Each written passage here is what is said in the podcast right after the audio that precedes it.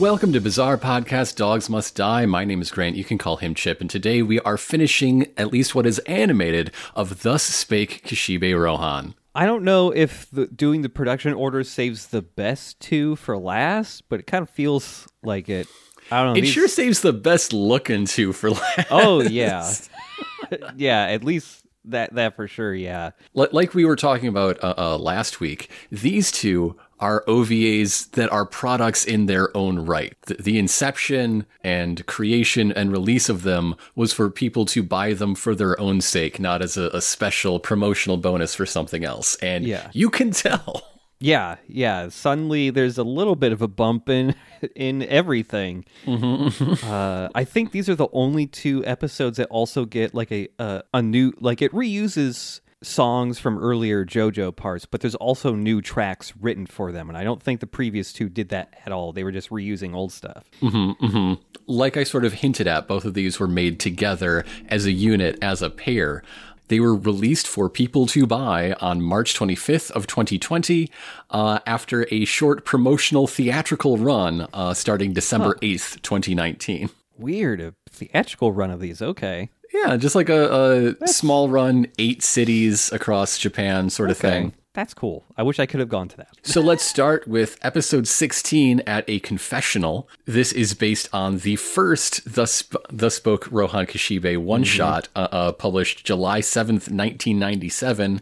Uh, that was around the midpoint of part five, uh, uh, as far as the, the main series goes. And 11 years before there was a second Thus Spoke Rohan Kishibe uh, uh, one shot. That is crazy. As with all these other stories, uh, starts off with Rohan at the cafe. And he's hanging out with Koichi wearing eight pounds of eyeliner. It's his eyelashes are so defined, man. Um, but Koichi wants a favor. Koichi's going to Italy, Yeah, for spring break. Woo, spring break. Yeah. uh, and he's going to Italy alone. and he would like to use Heaven's Door instead of Rosetta Stone. He just wants a little note in there that I I speak Italian real good. Please, please, Yeah, please, please speak Italian real good. please. And Rohan's just like, why? Why would I do that for you? what do I get out of this? Uh, I don't know. Maybe next time you have a little gremlin on your back, I won't close the door and walk away. How about that? Yeah, yeah. So Rohan goes like, "Okay, fine. I'll I'll do this. In exchange, you have to tell me about the crazy shit that goes on in Italy. Mm-hmm. That that's that's my payment." Turns out, you know, hey, Koichi, I went to Italy, and when I went there, it was fucking weird. So, therefore, Italy must be weird all the time. He didn't just go to Italy sometime. He went to Italy during the events of Diamond is Unbreakable. yes. Dur- during his month-long injury recovery after Josuke like broke his hands or whatever, uh, he he spent eight days in Venice. Mm-hmm. so if this was immediately after, then the, these events are happening alongside the rat hunt, Oh God, that's what Rohan was doing. Okay. or maybe during the week or more between Shigechi's death and Janken Boy. Maybe. Maybe, yeah. Like this adventure inspired him, like, ah, I shall take a lot of photographs of strangers on a train. T- Time to go back home and do that. Rohan's getting assaulted by some type of ghost like every five days, isn't he? Whenever he's home, thank God it's just stands, but anywhere else, Yeah. man.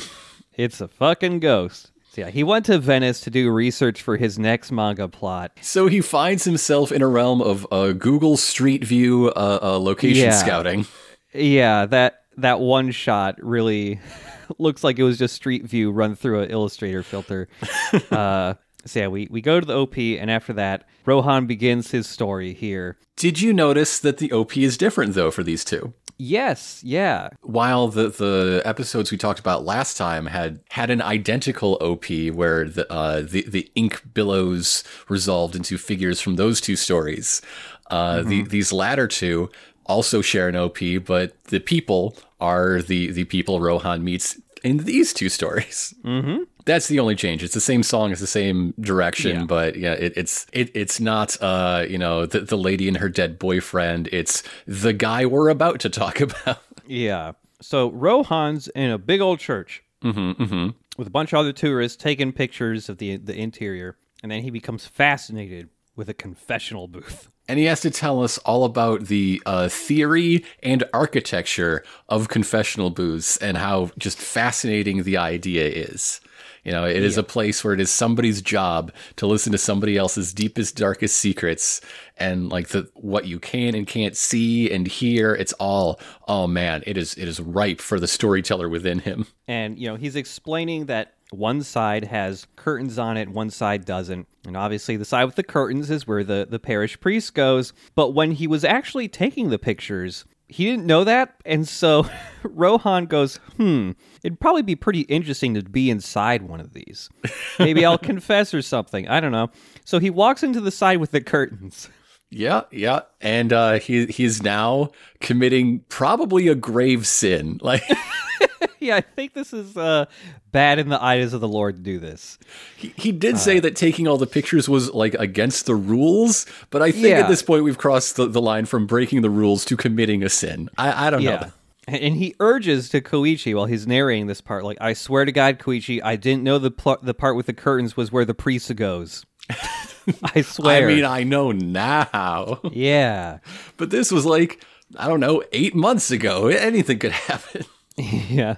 You know, he's just sitting in there going like, hmm, okay, waiting for a priest to, so I can confess. And then a dude comes in and starts confessing. Mm-hmm. And he thinks to himself, it shouldn't matter who hears the confession. Like Catholic dogma would disagree, my friend. it Yeah, matters a great deal to there's them. a there's a lot going on. Yeah. And so Rohan at first becomes shocked and starts mm-hmm, sweating, mm-hmm. like, oh no, this guy's confessing. And then there's a pause, and he's just like, oh, hell yeah, this is cool. I'll pretend to be a priest. He is super jazzed to be hearing this uh, uh, raspy voiced man's great sin. Mm-hmm. So this confessing man, uh, th- this the story of his sin goes back quite a ways to, to uh, when he was a young man at the age of 24, unloading trucks of corn. There's a lot more corn than I expected. This is a corn heavy story for sure. half of these stories very corn focused. Mm-hmm. So this man is some sort of Phoenix Wright side character. His hair looks like that garden tool that's just the three claws for digging out the dirt. That's what his hair is. It's those three claws. but bright orange and sticking Yeah, straight up. Yeah, this but yeah, this this guy absolutely looks like a side character in Ace Attorney. He's the Larry Butz of JoJo. um, Uh, nobody in this story gets a name. He's credited as like unnamed young man. Yeah. Uh, but his English voice is Crispin Freeman, one of the most prolific Mm. dub actors around. Yeah, I, I recognize his voice like immediately. And if you want to get into the industry, his class is the one everybody recommends to take. oh, okay. I mean, yeah, that makes sense. While his Japanese voice is the official dub actor for Jake Gyllenhaal Huh. and the character of Brian O'Connor for the Fast and the Furious franchise, Hell yeah. Oh man. known as Wild Speed in uh, uh, Japan. Oh my god, Japanese dub Fast and Furious must be cool as hell. That must be great. Do you know all of the, the Japanese titles of the Fast and the Furious movies? No, I don't. Okay, they are in order Wild Speed, Wild Speed X2, Wild Speed X3 Tokyo Drift. That one's pretty direct, actually. Wild Speed Max, Ooh. Wild Speed Mega Max, Ooh. These are Pokemon evolutions now. Wild Speed Euro Mission, Okay. Wild Speed Sky Mission, Okay. Wild Speed Ice Break, Wild Speed Super Combo. That's Hobbs and Shaw. and last year's 20th anniversary spectacular, Wild Speed Jet Break. Oh my god. These the further you go, the more these names sound like new sets of boosters for a, a collectible card game. like Yeah, the meta got real wonky in Super Combo. ah, yeah. The entire super combo mechanic is just crazy. the first turn of everyone's game is just 15 minutes of setting up every card from their deck. And you thought pendulum summoning was, was something weird. You have not seen Yeah. Super Combo. synchro summoning. What is this? Uh, so yes, as as Japan's Jake Gyllenhaal with uh, with a garden tool for a haircut is is just unloading heavy sacks of corn. This this uh, disheveled and despairing vagrant appears at the gate of this like I don't know farm depot station, uh, Yeah. be- begging for food. And our unnamed young man says, "How dare you! I got this from the Venetian St. Gentleman's franchise. You cannot have my sandwich." Yeah, yeah. His sandwich is already laid out on a table nearby. He's so ready for this late lunch because, like, the sun is setting. By the way, the vagrant, while clearly being a vagrant, has still got some style to him. Well, he used to. His style has gone very ragged. Uh, Yeah. ev- everything is falling apart at the hems into rags. But once upon a time, he was fly Yeah. as hell. so this this unnamed guy with the the garden tool hair, he sucks. He Um, sucks so he- bad. he hates poor people. He, he clearly subscribes to the the ideology of pulling yourself up by your own bootstraps Mm-hmm, because he's like, "Hey, that's fucking bullshit. I worked hard for this sandwich. You can't fucking have that." When I got hungry, I got myself a fucking job.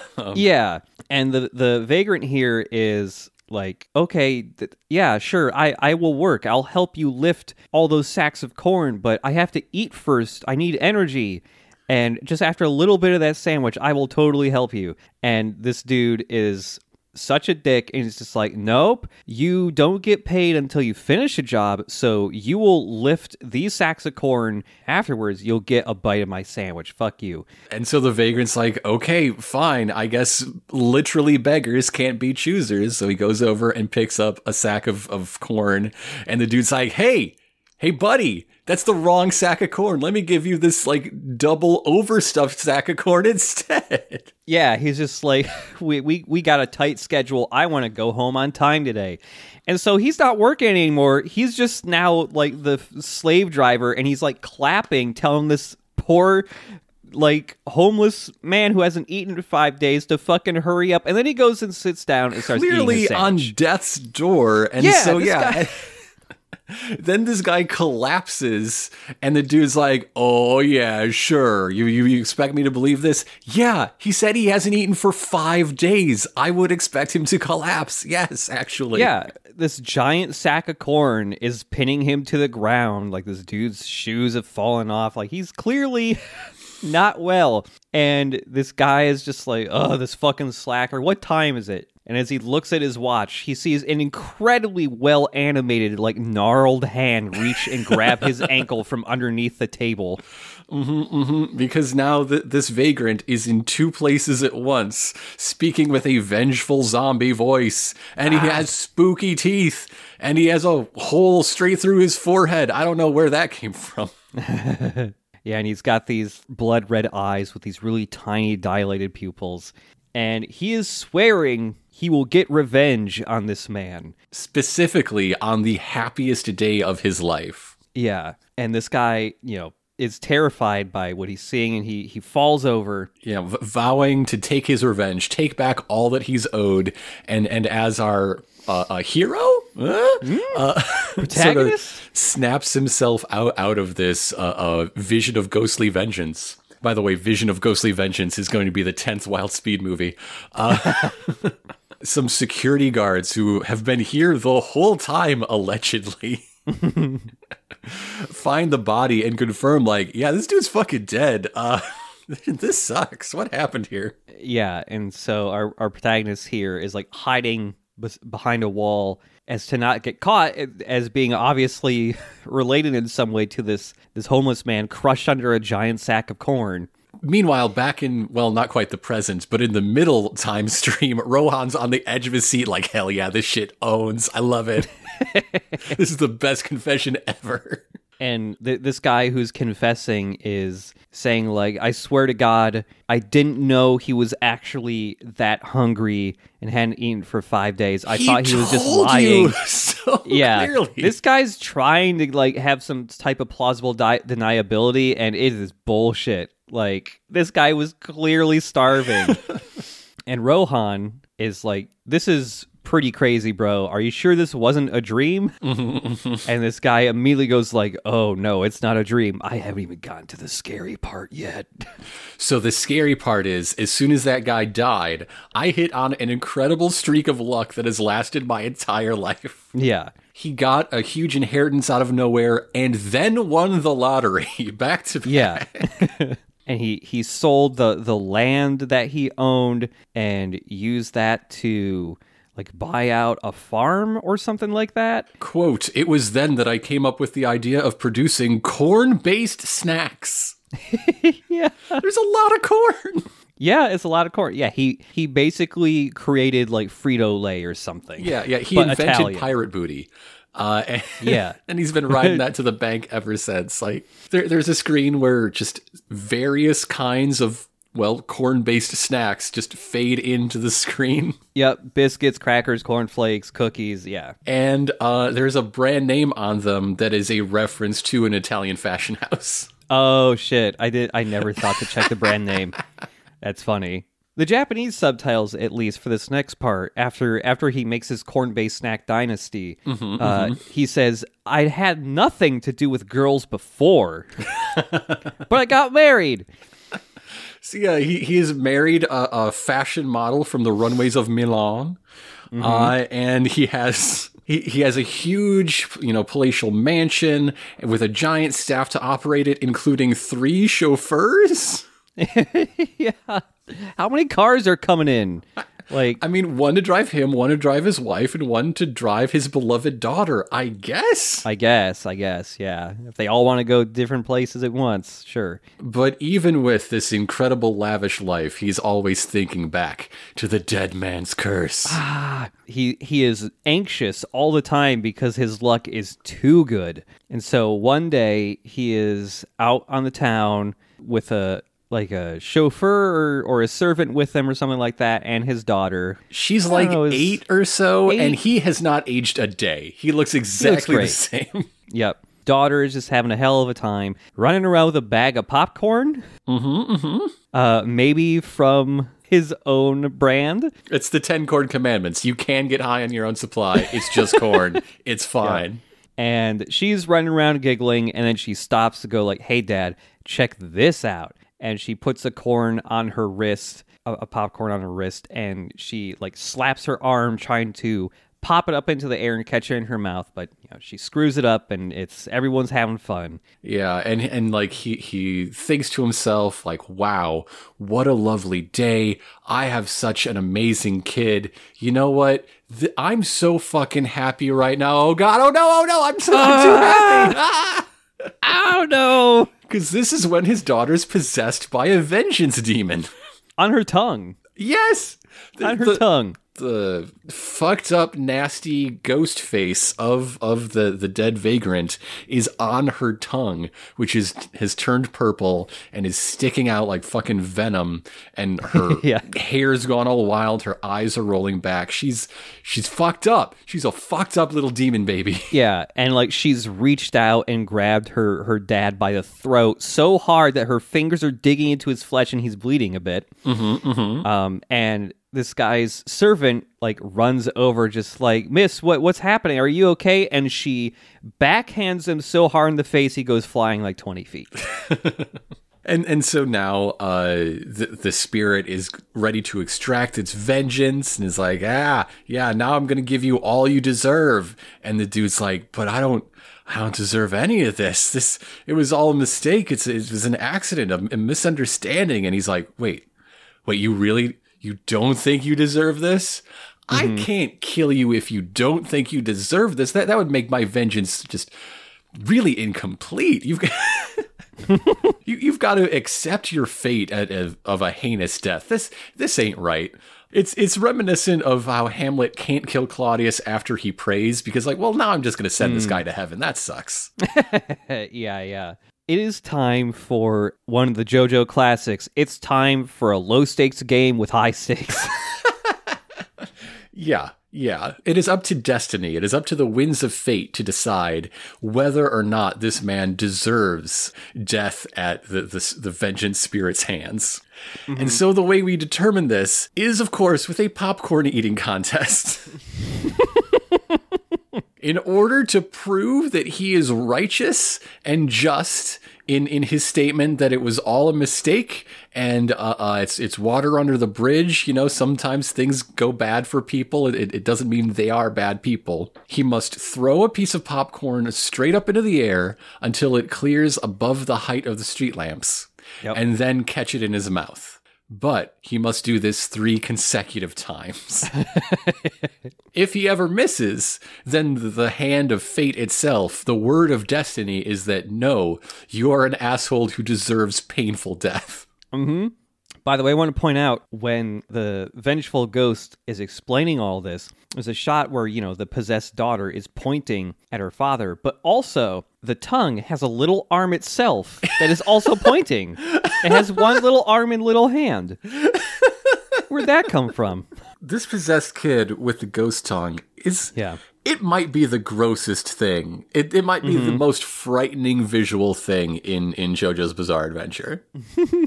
I think the uh, uh, the drinking from the blood fountain uh, uh, yeah. over the fridge is the most horrifying situation. Yeah.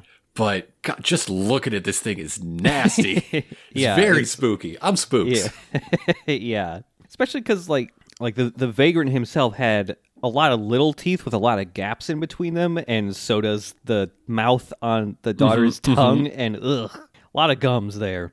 So it's time for extreme corn throwing action. yeah, and so this guy just has to throw the popcorn up in the air whenever the his possessed daughter claps her hands together, and yes. he is begging to get some time to like pump himself up and get situated. And the the ghost is having none of this shit. He just claps, "Fucking go, dude, or die." so, so he throws it up into the air upon the clap it, mm. it makes the height uh, a requirement. That is never an issue. Like he's good at flicking this popcorn. He's really good at it, and n- neither of them try to game their game by by haggling over how high is high enough. Uh, yeah. But it's a bright sunny day, isn't it? Uh, mm-hmm. And so he loses the popcorn in the glare of the sun, and he's very, very worried. And like, okay, much like the humidifier, much like the canteen. the one of the the skills of of Araki in JoJo's and JoJo's related works is like getting incredible investment in very mundane objects. yes, yes. Like in the right context, anything can elicit any response. Like I am terrified for this awful man doing his party tricks. Yeah just trying to eat a single popped corn. the music is so intense. The direction of this is so intense. The the visuals have changed here. All the, the, the colors have, have changed. Like the backgrounds sometimes get really distorted when mm-hmm, this guy mm-hmm. is really anxious everything is super blurred in the background. Like this dude is completely focused on the popcorn only. And so the, the corn comes out of the sun's glare a moment too late. It lands on his cheek and sort of bounces around and, and rolls over his face until like you know finally sinking a basket that's been rolling around the rim it goes down his gullet and he is overjoyed with with fortune smiling upon him yeah you could tell the ghost is a little annoyed he got the first one. uh-huh, uh-huh. But there's still two more to go. And yeah. he's like, okay, all right, all right, let's go. Time to go. And again, the, the, the man is begging to like have a moment to compose himself, to prepare himself. And the ghost says, quote, next you'll ask for a juice box and a pat on the head. You'll throw it right here and now. and so, yeah, while the guy's continuing to beg, the ghost claps his hands again our our protagonist here just screams and flicks the the popcorn up into the air, but oh shit, there's a lot of birds around. It's the bird. At first, he thinks he's saved because uh, uh, some clouds quickly swept in, and now the, mm. the mm-hmm. popcorn is much more visible to his eye. But not just his, because here comes some birds thinking, oh, you want to feed the birds? Fantastic. I am a birds. so as they're swooping in, he thinks fast and he just shreds the whole bag he's holding, spilling popcorn everywhere. So there's so much that the birds uh, uh, go toward the, the great bounty on the ground rather than the single kernel in the air, saving himself. And as he he catches the second popcorn in his mouth, he's like super confident now. Yeah, yeah, Like, he's on top of the pumping, world. Like, oh yeah, baby, fuck you, I can do this. Let's let's go again. When it's time for throw number three, he's collected a whole mess of birds now. It was just like a couple before, but now it's, I like mean, several dozen. Yeah, you've Maybe a hundred? seen you've seen pigeons in like European squares, right? Like there's Mm-hmm. There, there might be more pigeons than people that live in those cities. yeah. He's basically buried in birds, and they're gonna run out of floor popcorn pretty quick and want some of that sky popcorn. So oh fu- oh fuck oh fuck. The birds are eating all the stuff he's scattered all over the ground, so like he's only got this one popcorn left. That's it. And it's it's time for clap number three and toss number three. And so once again, JoJo's and its related works ask us to consider is is there fate? Characters believe in fate, but is there a, a prescribed destiny waiting for us, or is fate mm-hmm. that which we make ourselves by setting our hands on fire Yeah, he is. so Yes. that the popcorn will be on fire? yes, he has pulled out a lighter and like just coated his hands in lighter fluid and lit it. And yeah, the popcorn's on fire. Clearly, pigeons will not want to eat popcorn that's on fire. but I will. But maybe, maybe just maybe, fate still holds that final card. Because the corn falls on his shoulders and his head comes off his shoulders. Yes, he he was not able to catch the popcorn this time because the clouds parted just as it was falling back down, and he could not. He lost track of it. Mm-hmm, Uh, the when the sun like comes back into frame, like everything gets bathed in light, like it's a supernova or something.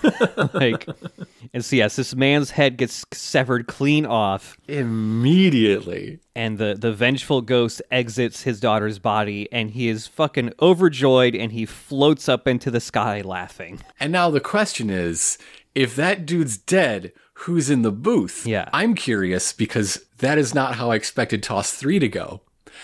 I thought this man who is so like engaged in this struggle would dispel the demon by strangling his daughter.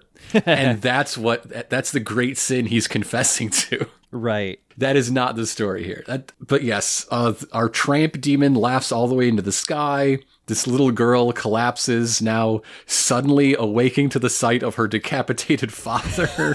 Oh God. what a day she's having. Mm-hmm. Yeah, ba- back in the cathedral, back in the confessional booth, it turns out that the true father was that servant. He Yes. and one of his most loyal servants, for a large enough payday, had face off surgery. Yes, In they order- swapped faces. in order to confuse the demon and escape his, his vengeance. yeah, I'm, I'm, I'm guessing he probably didn't tell his servant about the, the, the revenge ghost. So when that guy said, like, I didn't do anything, I don't deserve this, he was right. He was 100% right. Yep. So so that that is his sin. That is the the and now you know the rest of the story that knocks uh, uh, Rohan flat on his ass, but it is not the rest of the story because the the headless body that used to be his head is now crawling forward and again vowing eternal vengeance on on this two-faced man in more ways than one. Yep. That that will be wrought upon him on his daughter's happiest day of her life. Yep. And then after th- this ghost declares that, the original vagrant ghost reappears mm-hmm, mm-hmm. and is like still out for revenge after realizing he's been tricked. Both of these ghosts are now forever following this guy right behind him so that he can never pull a trick like the face swap ever again. His fate in the intervening years during his happy life was just this nagging self haunting, but now he's being actively double haunted for the rest Yeah. of time. yeah.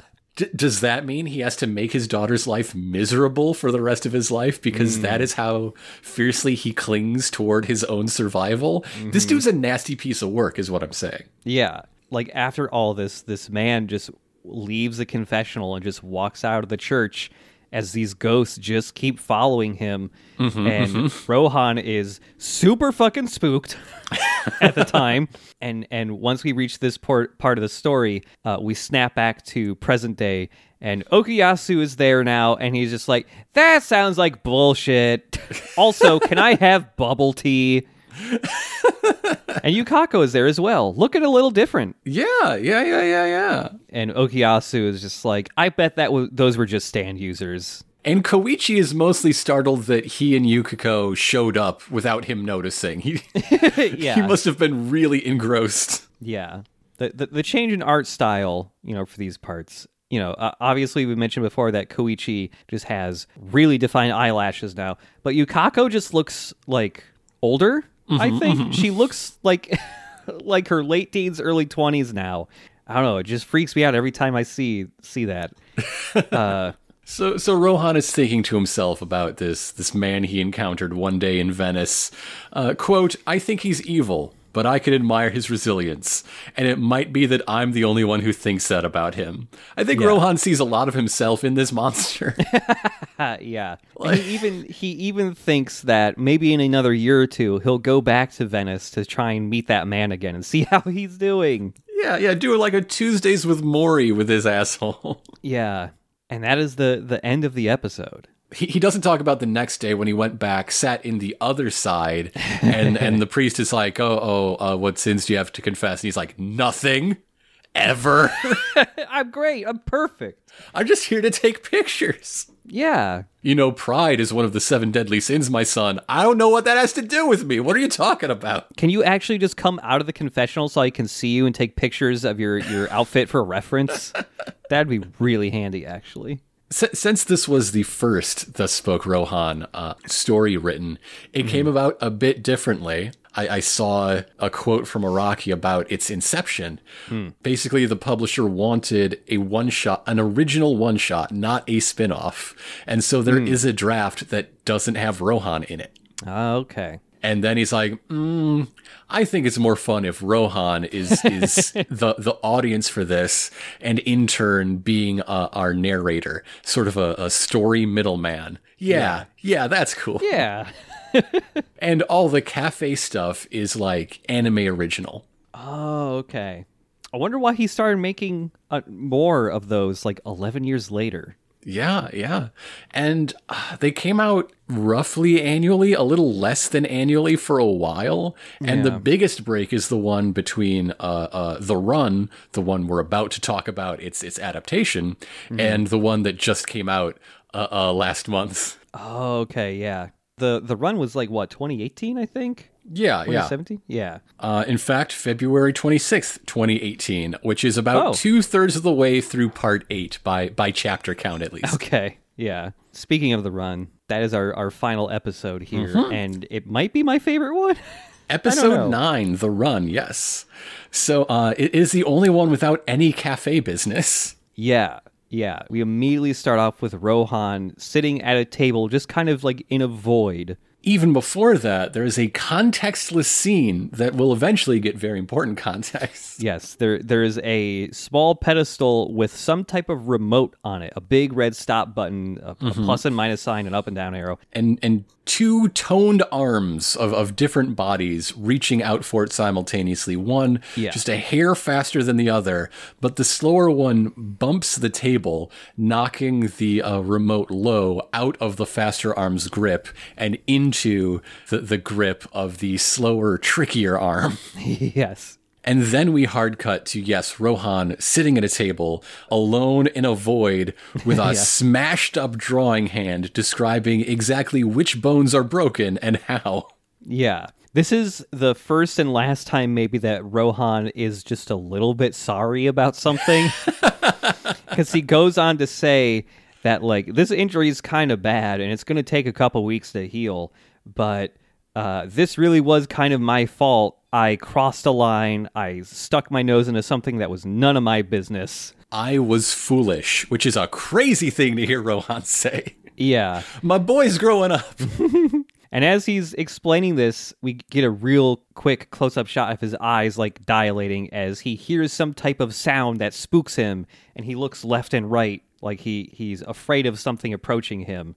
Ve- Very effective mood setting, though. For Yeah. for something to spook Rohan, just a little bit. Just, I mean, any amount is unusual, but just the way he's like unnerved and Yeah. speaking directly to us, like th- this is a secret. He's got to tell somebody, but he can't tell his high school friends. yeah. Uh, and he, he's relieved when there's there seems to be nothing there actually. He he says, "Thank God it's only my hand that was injured. It might have just been sheer luck uh, that this happened this way." And he doesn't even say he's about to tell a story. We just kind of fade out. into the OP, and then we and then we get train directions to Harajuku. Nice. Uh, it, it's very accessible for Morio. That, yeah, must be nice. And there we find Yoma Hashimoto, and he is a very pretty boy. Oh yeah. Even when he's just sitting around waiting for a bus or something, he's posing like a model. He is uh, just a hot young man who gets approached by a, a model agent who looks exactly like a predatory boss. She she is short, she is squat, she has a big smile with a gold tooth. Like, Yup. yeah. Yeah. By the way, so d- describing this guy a little bit more, he honestly looks a little bit like a more grown up version of the protagonist from Persona 4. He's got like the same hair with the same like gray coloring, except his hair has these random black strands Yes. shooting out of them, and it looks like a very small Batman threw a bunch of batarangs at his hair and they got stuck. They got stuck in there. That's what it looks like. he went to a concert, they dropped all the confetti, it got stuck in there. I don't know. And now it's a part of the look. Some sort of goth confetti. But yeah. Yeah. But this moment, this scene where he gets scouted, is a Japan Sinks 2020 uh, uh, English dub reunion. Oh, really? Because Yoma is voiced by the same actor who voices Kite, and this agent's actor is the main character Ayumu in that. Oh. The reason we've mentioned this before is because she also voices Yukako. Yeah. I also want to say, just after hearing this guy's voice talk, and I was just like, I know I've heard him in something. I know I've heard him in something. He voices Sonon in the DLC for Final Fantasy VII Remake. Mm-hmm, I knew I knew him from somewhere. While Yoma's Japanese voice uh, was Smile in Ping Pong the Animation, Okay. uh, protagonist Banagher Links in Gundam Unicorn, Roxas in Kingdom Hearts, Ooh. and dubbed Rami Malek for Mr. Robot. Ah. Great. So yeah, the the squat woman ha- has spotted Yoma here and gone like, "Yo, you could absolutely be a model. Uh, you you got the look, dude." and so yeah, he he goes along with it. He did a bunch of modeling for uh, clothing catalogs and magazines. Uh, he played a minor role in a film. And uh, something interesting about these two OVA episodes uh, uh, in their stylization is the way they both depict non speaking characters. Yes. Anyone who doesn't have a line but like exists uh, uh, is just a grayscale silhouette with like a um with a gradient. Sort of sort of looks like uh, polished steel or something. Yeah. They're fully animated. They they move and there's there's their outline animates along with whatever action they're doing, but they're just not full people in an interesting way. Yeah. Yeah, th- this guy has gone on to do modeling and but there's a point here where he's done some work and this this boss lady, this agent is saying, "You know what? If you want to be if you want to get bigger film roles and and you know, advance your career, you don't need to get better at acting. You just need to get really fucking hot. You need to work out a lot and get the hottest, most toned body, and you will be just rolling in the in offers. You you need to have uh, uh, this sort of radiant image where no matter what you do, it looks like an incredible pose, and that means you must be buff as shit. Yep. And so And so in the next scene we see him like working out in this small apartment in the city touching his new muscles. Fucking hell yeah. Love to touch my muscles. Yeah, this this dude is starting to get like shredded. Even before we see him in the apartment, yeah, he is working at a gym, and you can see in the background it's a gym that Rohan works out at too. But yeah, he he's working out and he's being instructed by this, you know, by one of the instructors at the gym who is counting down the amount of reps this guy needs to do. And ev- when he gets down to two, he just keeps saying two over and over to make him do more reps. Once he's home, he's yeah, he's just feeling up his muscles, doing cool guy poses. Uh, some real close-ups of very detailed drawings of his hot dude abs. And then his girlfriend, who he lives with, in fact, it's her apartment, uh, trips over one of his dumbbells because she is very clumsy. Yeah. She's preparing dinner before she trips over this. And I want to say the close up shot of her just placing spaghetti on a plate is Right? animated really fucking good. the spaghetti looks really delicious. I want that spaghetti. See, this is what I want out of an OVA. Yeah. it doesn't have to have like that that 80s heavy black style, but it should Yeah. be like I will buy this for animation's sake. Is what Yeah. an OVA means to me. yep. Like all the food needs to be fucking animated on ones like that spaghetti was. But yes, she she trips over some weights. They're just all over the place. Th- this lady's voice actors, her English voice is named Skylar Davenport, and you can see them in the recently released uh, thriller See for Me. Uh, they, they are a Canadian actress, or at least it's a Canadian production. It, it's a home invasion thriller about a blind woman, and they play the blind woman Okay. because they are also blind. Ye- oh, okay. Th- This character's Japanese voice w- was uh, La Kara, the protagonist of The Ninth Jedi, probably the most popular of the Star Wars Vision shorts. And for good reason, it's really good. Okay, cool. I've been meaning to check those out. So that's the second that I know of connection between JoJo's and Star Wars Vision. nice. The the other is that the first of those shorts, uh, the duel, was animated by the studio Kamikaze Douga, who did the first JoJo's OPs, all, all the CG ones. Oh, okay, cool. Yeah, yeah, yeah. Nice. But yeah, th- this woman ha- has tripped over the weights and she's a little annoyed about this, asking like, "Can you please clean up your stuff when you're done with them?" And he is he is jumping rope while she's asking Yeah, for this. yeah. And then she immediately like all the all the annoyance and like anger about this melts away because she's like, "Wow, my boyfriend is ripped as hell." yeah. She compares him to Brad Pitt in Fight Club, which is, yeah, apt. I'm pretty sure they, they modeled this, uh, if the animators didn't, then Araki did, uh, off of screen grabs from Fight Club. Yep. The exact same physique, which is the hottest a man has ever been. Narrowly beating Brad Pitt in Thelma and Louise. Ah. so yeah, after marveling at how ripped her boyfriend is, she's like, "Time to eat spaghetti," and, and he's just like, "I can't spaghetti. I can't do that. No, no carbs, no fats, only protein. Here is a list of the approved foods I can eat." And you know, it's just like fucking raw eggs and shit like that. My body has no place for spaghetti, even when cooked with love. Yeah, Only steamed chicken for me. Yum. You know, she's a little confused about this, and she's just like, well, one, what about the spaghetti I made? And two, what about later tonight? We were all going to go out for drinks with friends. Can you, like, drink? And he goes, oh, I'm not going. I have to run a 10K tomorrow at 4 a.m.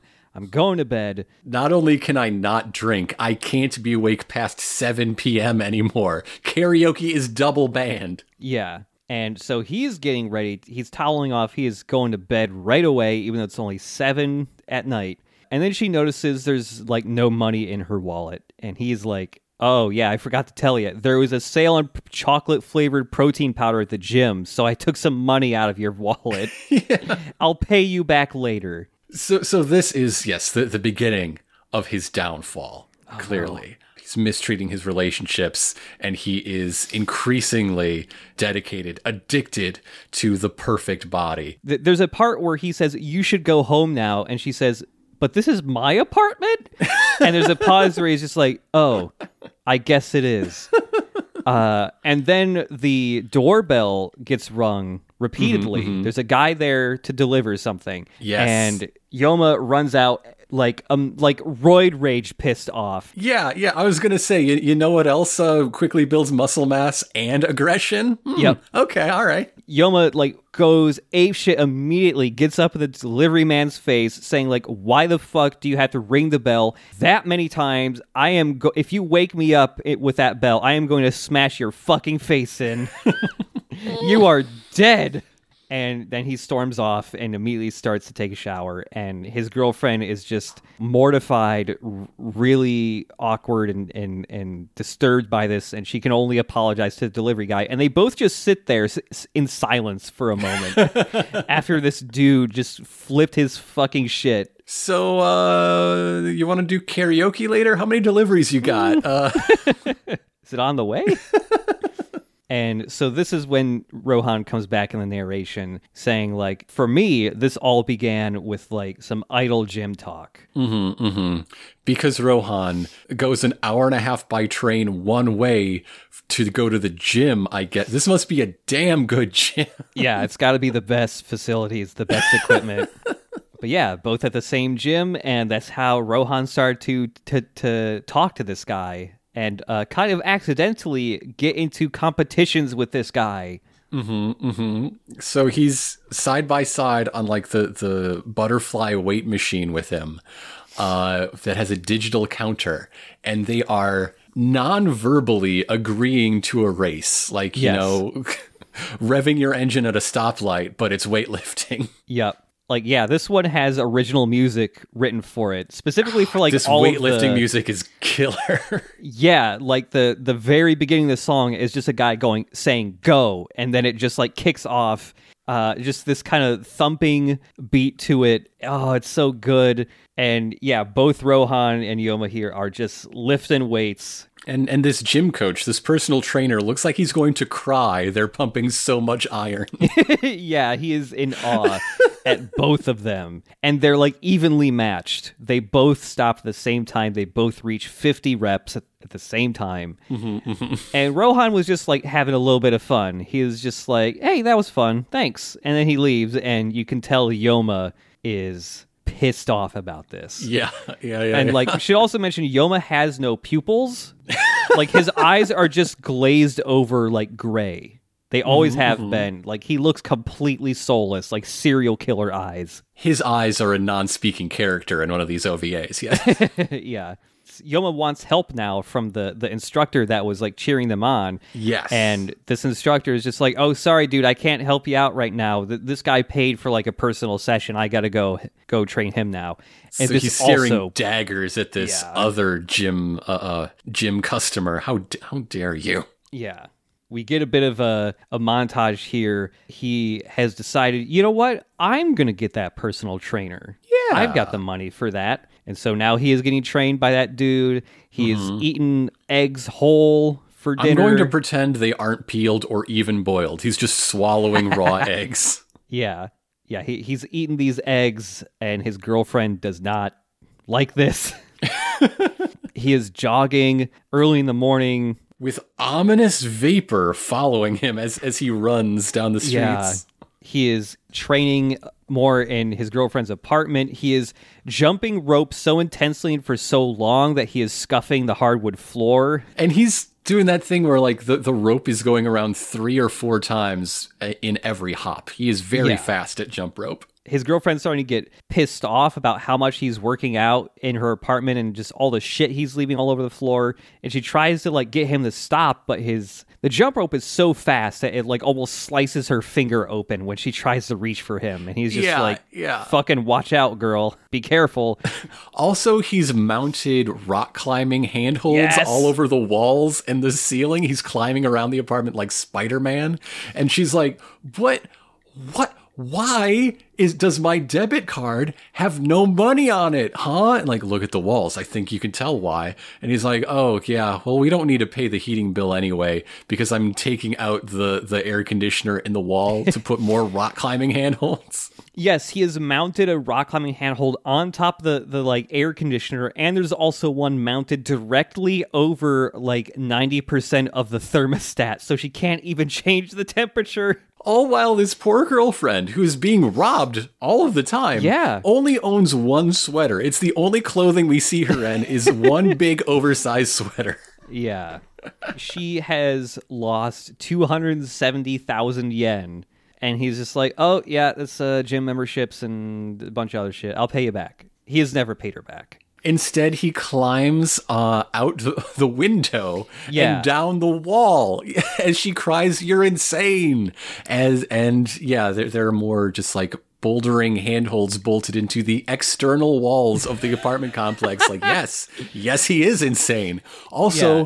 that looks like it might cost two hundred seventy thousand yen. I, I'm not an expert, but I think I found the money. The shots here of him becoming more and more obsessed with exercising is like distorting reality around him because everything is beginning to look more and more like an oil slick, like that that rainbowy, you know, texture. Uh, and yeah, when he climbs out, everything is like this distorted, sickly, purpley blue color, and he is the way he is climbing makes him look like a monster. He is a monster.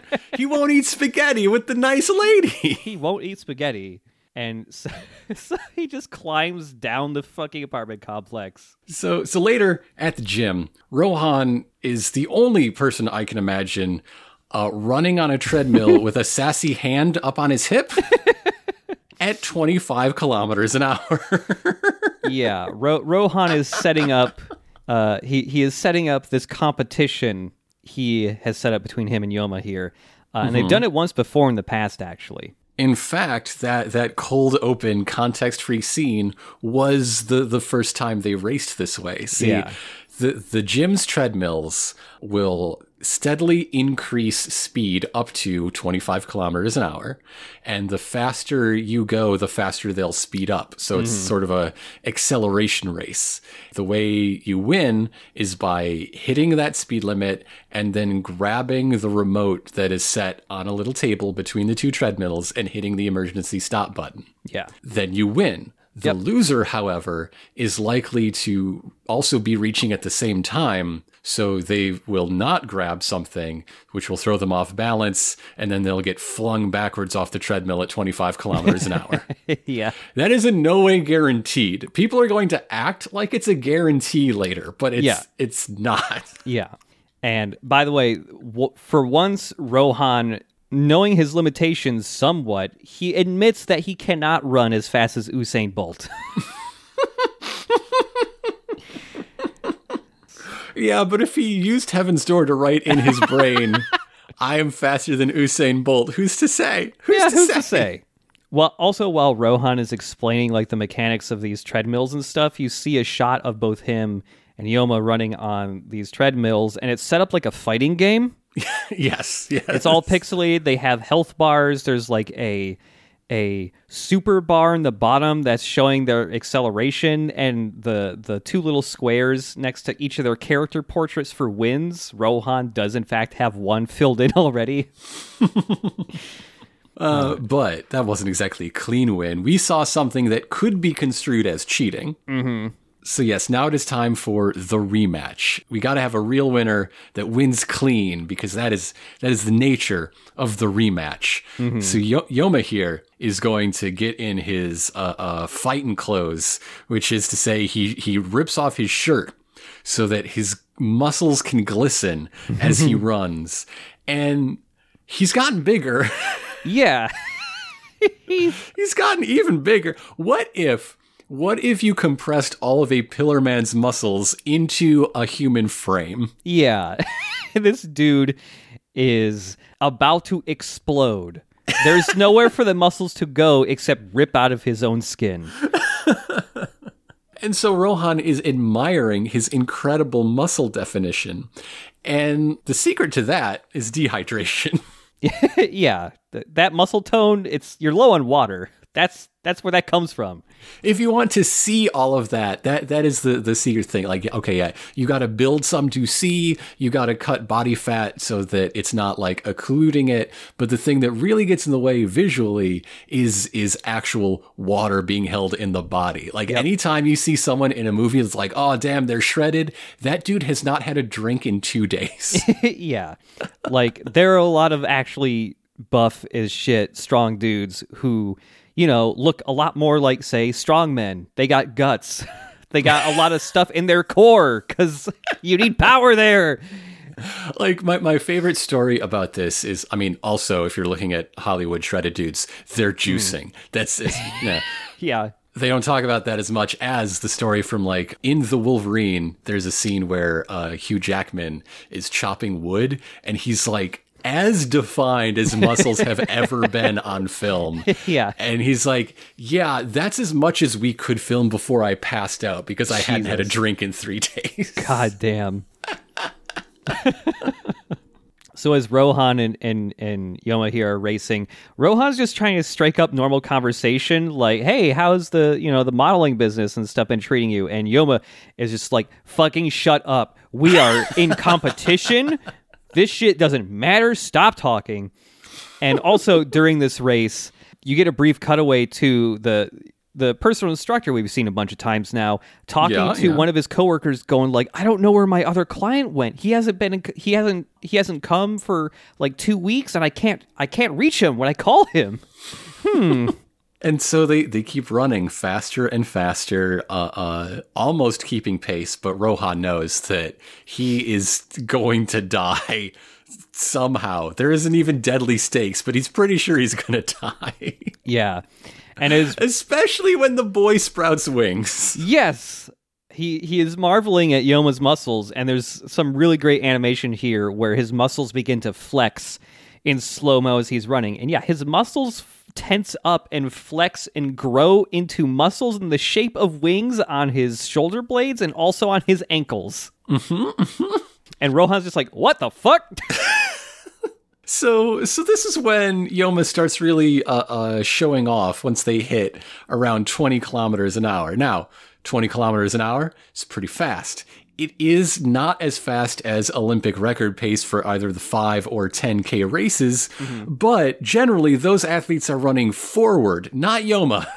Yeah, he twists around on his ankle and is running 20 k- kilometers an hour backwards. Why is he doing this? Just to flex? I thought he was a serious man. Indeed, he is. This is the most serious things can possibly be because he's hoisting a huge dumbbell over his head and then throws it out the window behind them, shattering it away entirely as, as the dumbbell falls some number of floors down to the street below. And he twists forward. Now, now there are deadly stakes because if the loser does stumble and fall, they are being thrown to certain death. I love the escalation of this one. It's so wild. It wasn't even part of it. He just decided it should be. Yeah. And and Yoma keeps going on about how the only way you can have a good competition is having fairness. And like mm-hmm. Rohan, I know you cheated last time. You bumped the table so the remote would fall into your hand, even though you were the slower one.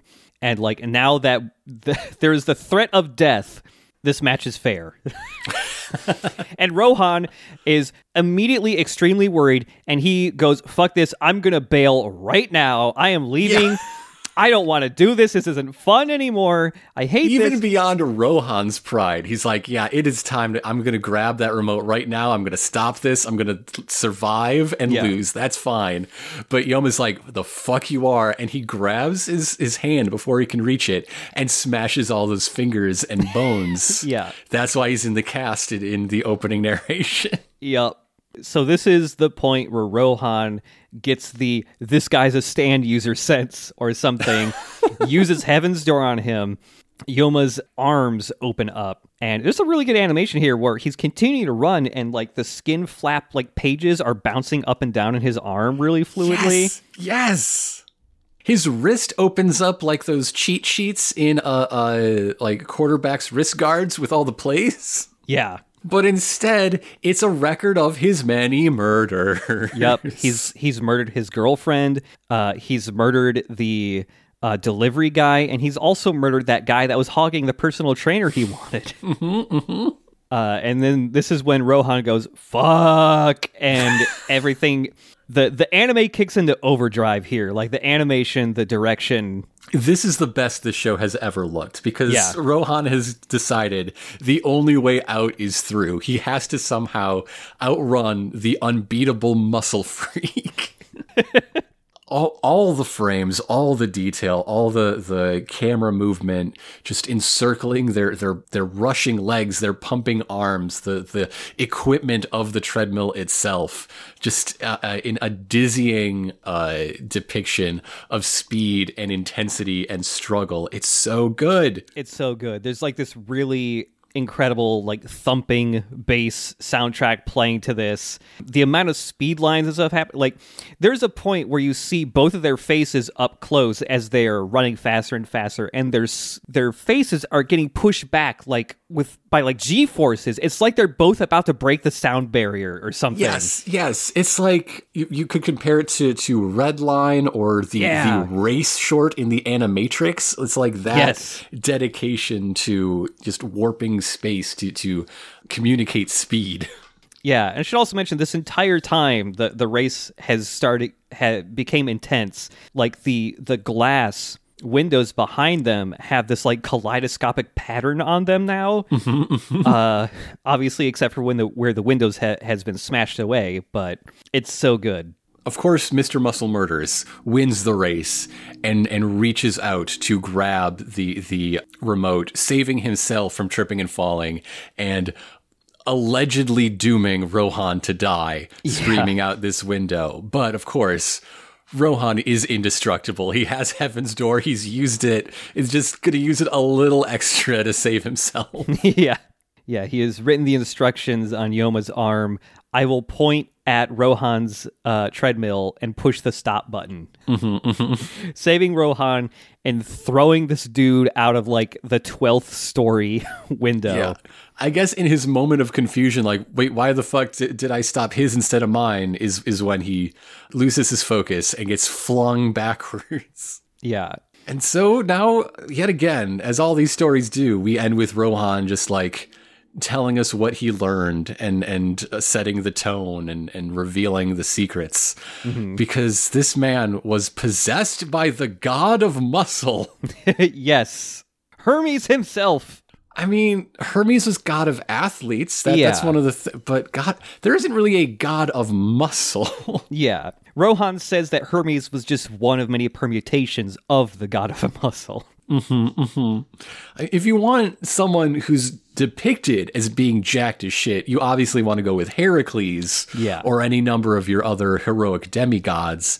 And interesting for a god of athletes, uh, Hermes was defeated in a foot race by Apollo at the first Olympic Games. He also out wrestled Ares. So may- maybe Apollo's the guy to go. For. I don't know. Yeah. I don't know. But then you don't get the cool wing motif because yes, he had Yeah. leg wing muscles and shoulder wing muscles and behind the ear wing muscles. Yes, he got did wings behind his skull ears. exercises. He's just that buff. and Rohan is too scared to look out the window down below. Mm-hmm, mm-hmm. He believes that Yoma probably isn't dead. He is probably clung to the side of the building and is climbing around like a madman or something. Mm-hmm, and he also believes that like if he looks outside uh, the window and sees Yoma and he's looking down at him, that will make Yoma want to murder him. yes, yes. You you cannot look down on him or you are doomed to die. Yeah, and so Rohan just thinks I have to get out of here and never see this man again so I don't get murdered to shit. And this is why I don't go to the gym. I can't handle this kind of pressure. yeah. Just get a pull-up bar at home. Done. And so Rohan spooked and and and perturbed by these events, he just leaves the gym. Mm-hmm. and that is mm-hmm. the end. And again, there, there's no cafe scene, even a surprise one at the end, as there have been several times. Yeah. He doesn't want his friends to know he murdered a man in Harajuku. yeah. I like this one a lot. I mm-hmm, I think a big part of it is just because the animation with the race at the end. Man, it's a fun one. man, being Rohan's editor sucks. Yeah, yes. if you are assigned to, to edit Pink Dark Boy, like you might have a heart attack. You might have to keep mysterious deaths out of the press. He will take an eight day vacation out of nowhere and he cannot stop punching children. But it sells even more than One Piece somehow. I don't I don't want to work for Shonen Jump if Rohan's writing. no, he's a handful. All the all of his editors and, and people that work directly with Rohan must get paid a shitload for the bullshit they have to go, go up with. I, I hope. I doubt it. Mm. they deserve it, yes, but I don't know. Why do you think he goes through them so many? We need we never true. see either of them more than once. That's true. Yeah, no one lasts more than a year with him, at most. Ah, but yeah, that is the the end of the animated adaptations of Thus Spoke Kishibe Rohan. At least for now. Who who knows Yeah. what would happen in a in a post part six world? Like these two came out in the between part five and part six times. Maybe there's a a future for another pair, but cer- certainly nothing uh, uh, announced for sure. Yeah, if maybe Netflix will just randomly decide, like, hey, we we need more of those. Mm-hmm, Who knows? Yeah, I could see more of them getting adapted for sure. Something we barely missed in our last uh, uh, recording was the announcement that uh, Viz Media has licensed and will be publishing in- Yeah. an English edition of The Spake Rohan Kishibe.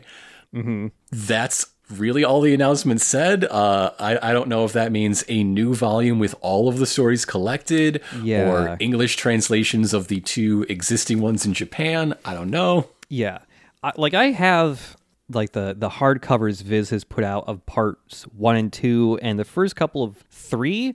I would love to have them all. It's just it would be a lot. it would be a whole lot of books, and I don't have the space. But those stories, there's only a handful of them, so like I kind of want to get those. Yeah, I want to yeah, get yeah. those. L- looking back at all these, and it's sort of similar to how part four was very, very skeptical of traditional family life and like small town settings and, and Yeah. all of the the twisted thorns that can grow from that soil, you know? Yeah, but but thus spake is much more about uh, uh, how the wealthy are not to be trusted under any circumstances. thinking thinking back on it, yeah. There's a lot of bad wealthy people. Like, oh yeah, self-made millionaires, they're the good ones. No, they're not. They're they're detail freaks willing to kill their loved ones if their patrons are displeased. Yeah. Like, absolutely not. Yeah. And oh, you, you think like inherited wealth is better? How about all these heirs that are hiding their murders and and treating the evidence of, of like their crimes as a daily chore, which they can eventually grow to enjoy doing, like watering Yeah. the plants. yeah. and and then we've got like wealth coming from this evil spirit with no wealth being the result of an evil spirit setting people up for a fall. Yeah. But but that plan being exploited by the desperation of, of like a needy person who is repulsed by poverty itself. Yeah. You know? Yeah. Like our unnamed young man has much more in common with this vagrant than the guy who's paying his wage to buy those sandwiches.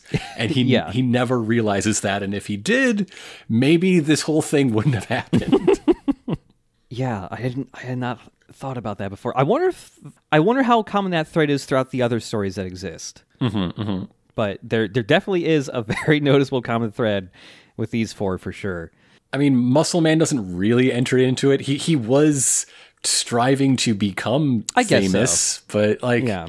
three out of four though out of really four. want you to not trust people with money, no matter how they got it or when or why. Yeah. And when Rohan's rich, he spends all the money right away anyways. He's not rich for very long. Mostly on train fare to get to his favorite gym. Like, good thing he draws fast. Yeah. Three hours a day, or three hours a workout day at least, just on the train. Yeah. Rohan lives fast. Approximately 25 kilometers an hour, yes. I imagine that that commute, he's just drawing the entire week's mm-hmm, mm-hmm, mm-hmm. chapter there. Like, if he can draw perfect art with coffee drops from a straw, he does not need an actual table to work on. He can compensate for, for the jostling of the train. yes, exactly. It's the bullet. it's very smooth, you know. It's Yeah, the bullet train. Like, yeah. I am jealous of every nation that has good trains. we would visit each other a lot more often if the train Yeah. between us ran more than once a day. more than once a day, at like, and like, weird, inconvenient times. and it's like it's the same amount of time as if I just drove there. Right? Like, come on, and that's with traffic. I mean, there's traffic in the fucking trains here too because they right. The lines are owned by the freight carriers, so they they always Yeah. get, so they always get priority. the trip from Champaign to Michigan fucking sucks. It's like 12 hours. Oh gosh. Yeah, I've done that trip multiple times and it sucks. And You've, you've got to have always- like a layover in, in Chicago then for a while, right? Yes. Oh. Yep. Usually, it's usually always like two or three hours because it never lines up right. Mm-hmm. Ugh. Rohan doesn't have that problem when he's going No. to Harajuku. Yeah. That's over five hours by car. God damn. It's 350 kilometers. Jesus. But yeah, I the spoke Kishibe Rohan is a, a fun little spin-off. uh, Mm-hmm, and we still got one more. We we got Rohan at the Louvre Yes. uh, to read. The first time we are reading something rather than watching something, or reading in addition to watching, as happens sometimes. Yeah, I've I've got a a hardcover copy of of this. I'm excited to reread it again. I've only read it once. Uh, it's in color, a treat. But yeah, th- this will be a fun one too. Mm-hmm, I just love that the Louvre just commissioned a manga, and he, this is the story he wrote for them. God damn. Well, I mean, a- a- th- they had to do something to counteract the uh, the Da Vinci Code publicity. Yeah. Oh man. So so come back to us next week and we will have our first manga only episode. Very very interesting, Yeah. very exciting. One more thing about the way the spake works and all of its the, the affectation of the the title numbers uh, uh, being all out of order. I think it's interesting that the first one written is episode 16 and all of the other ones to date are single episode are, are single digit numbers. Oh yeah. In fact, if he keeps making them, he's nearly run out of single digit numbers. yeah. for for whatever purpose he had in mind with the the uh, episode numbering system, he gave himself a whole lot of runway, and then wasn't that interested in using as much of it as he built. yeah. very, very curious. Yeah. Huh. But yeah, next week, a manga only episode. This will be interesting. This will be fun. Mm-hmm, mm-hmm. But yeah, until next time, like, hey, recommend our stuff. Yeah, yeah, Recommend yeah, this yeah. podcast to people. Mm-hmm, mm-hmm. Like, I know, like what we said last time, like Rohan, the, the spinoff isn't where anyone's going to start. but still, there's a lot of backlog. They'll start somewhere and eventually get to this point, and be glad they did. yeah. uh, but yeah, until next time, to be continued. to be continued.